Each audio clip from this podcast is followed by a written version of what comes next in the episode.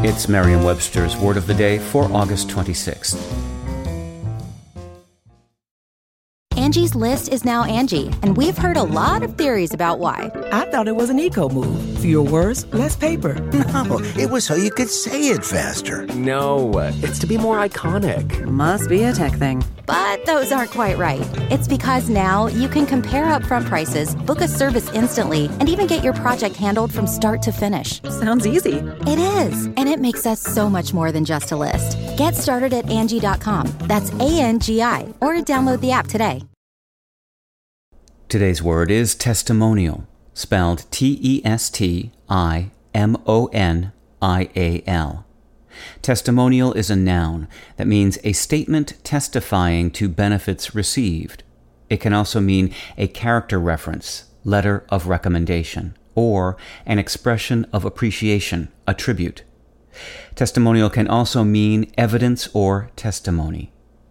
Here's the word used in a sentence from Furniture Today by Bill McLaughlin. According to research from UPS, 40% of millennials refer to online reviews and testimonials before purchasing a product.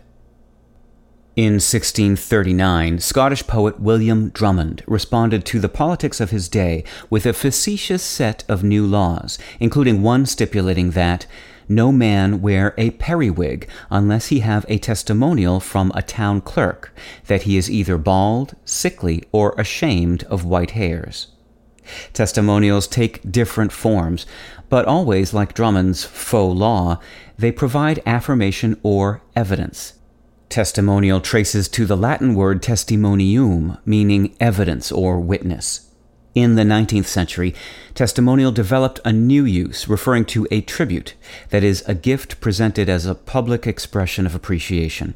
Today, testimonial is most often used to refer to a statement that endorses a product or service. With your word of the day, I'm Peter Sokolowski. Visit merriam-webster.com today for definitions, wordplay, and trending word lookups.